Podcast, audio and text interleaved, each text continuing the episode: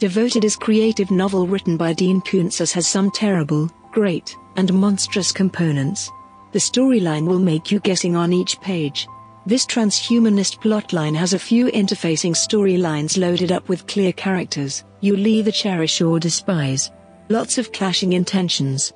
The advanced technology and science fiction components are generally conceivable but disconcerting enough to make this a dramatic thriller. He sets good against bad and folds the story over an adoring and lovely dog. In this story we have a mildly autistic pre-teenager named Woody. He was created brilliantly by Koontz. He's quiet, not because he actually can't talk but since he fears communicating in the incorrect manner. His mom is a skilled craftsman on her way up in the art world. His dad died in a tragic accident that Woody is profoundly dubious of and feels his dad was killed. The villain is a rich and evil person who once charmed his mum. He committed a heinous crime that killed numerous people in a research center and when the story opens he headed to Costa Rica to hang out and carry on with the luxurious way of life he thinks he merits. He is intent to have his old love interest, Woody's mum, go along with him. He is determined to get this going despite the fact that she has just negative recollections and sentiments towards him.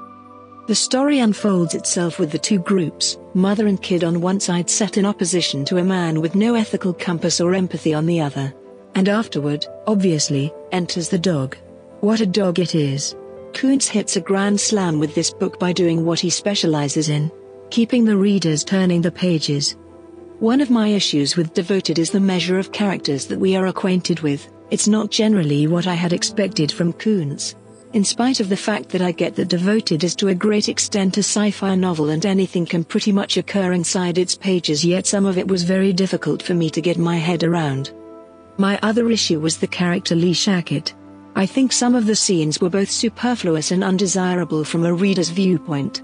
I appreciated the real plotline and the street that Koontz was endeavoring to go down with Shacket, yet I don't feel that the execution was nailed. Being in this individual head was amazingly terrible. As a seasoned reader of thrillers, I have come to realize what goes on in a mental case's head, yet we don't have to know each debased idea.